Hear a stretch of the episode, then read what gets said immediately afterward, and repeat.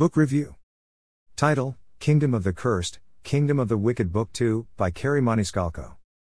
Genre Romance, Historical, Fantasy. Rating 3.5 stars. The first book in the series was a major disappointment for me, but I have heard good things about the sequel, so I decided to pick it up, and this will determine if I read the finale. As I suspected, it picks up almost immediately where Book 1 left off with Wrath escorting Emilia to her new home as Pride's bride. However, the route of getting there isn't as simple as it seems since they have to pass through the Sin Corridor because Emilia is human and in this area of hell is going to test her affinity for each house to determine where she belongs. Much like as suspected, wrath and pride affect Emilia strongly but also surprisingly lust and envy. She is also introduced to some of the stranger aspects of hell, such as hallucinations or illusions that she can't tell from reality but those around her, like Wrath, can. They don't actually head straight to House Pride either since Wrath has to be invited, so he takes Emilia to House Wrath where they wait for the initiation to be sent to them, but it may take a while. Throughout this, Wrath and Emilia send barbs and banter at each other, but Wrath does let slip something about Pride's bedroom habits that unsettles Emilia, but she plays it off as she doesn't want to give Wrath any validation after his betrayal. Surprisingly, is Anir, Wrath's human second in command, that gives her the best advice, he tells her if she wants information out of the princes, she is going to have to befriend them and appeal to the sin they are aligned with, which is going to be difficult for her since Emilia is horribly at lying and keeping her intentions hidden. They also have the added complication of the upcoming Lupercalia feast. During this feast, a guest of honor is chosen and a three day party is held in one of the prince's houses. Emilia is most likely going to be chosen as the guest of honor, but this is dangerous since her worst fear will be dragged out of her during the feast and potentially used against her by the princes or their subjects, and she can't refuse. Also, quite a few of the princes have offered to host, but Wrath hasn't yet as he is waiting to see what Pride does, which right now is nothing since we have seen him at all really.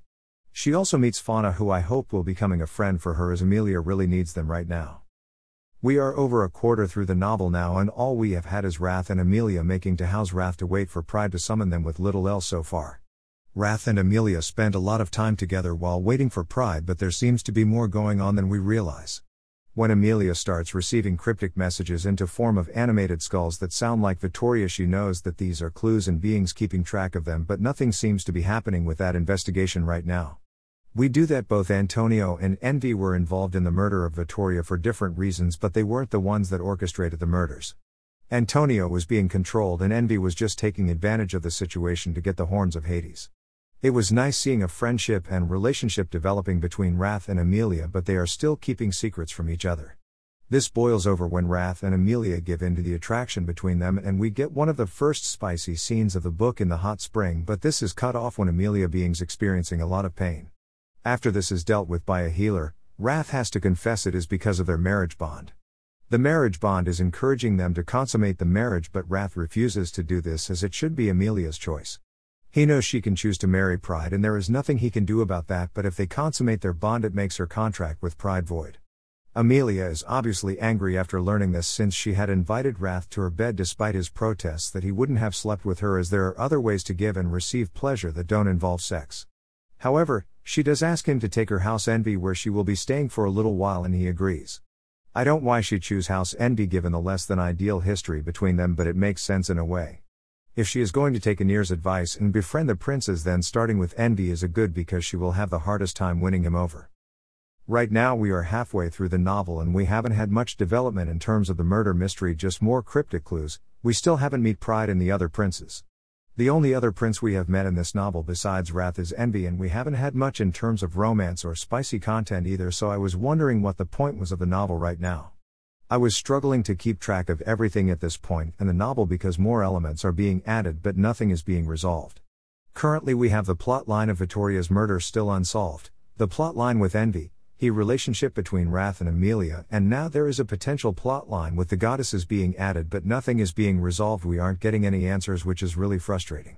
With the Lupercalia feast approaching, it has been decided that Emilia is going to be the guest of honor and it is going to be hosted by House Gluttony, which isn't the best since gluttony and lust are houses that go all out with their sins. There also seems to be potential curse on Emilia after she stole a grimoire from Envy restricting her magic, which she is going to need in order to survive the feast. Wrath has been training her the best he can, but the fact this pair don't communicate at all really is putting unnecessary tension on their relationships and causing issues. With just over 100 pages left in the book, I didn't have much hope that Maniscalco was going to resolve some of the smaller plot lines or at least move them along.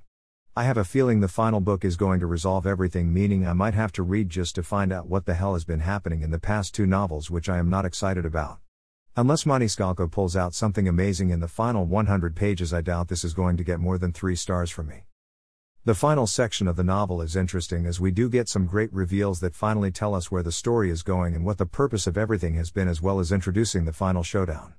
However, I was a little disappointed that we didn't get more scenes between Emilia and Wrath, especially with the way the novel ended, and if we don't get to see this pair finally together in the final book, I will go mad. Honestly, the last 50 pages of the novel almost made up for the fact that for the last two books I haven't had much of an idea of what is going and been really bored.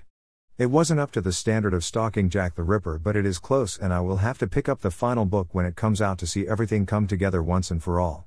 While these books were hard work to get through because of the slow pacing and the fact not a lot is happening, really they are still worth the read, and I am excited to see what Maniscalco does in the final novel. Buy it here. Paperback slash hardcover, Amazon.co.uk, Amazon.com. Kindle edition, Amazon.co.uk, Amazon.com.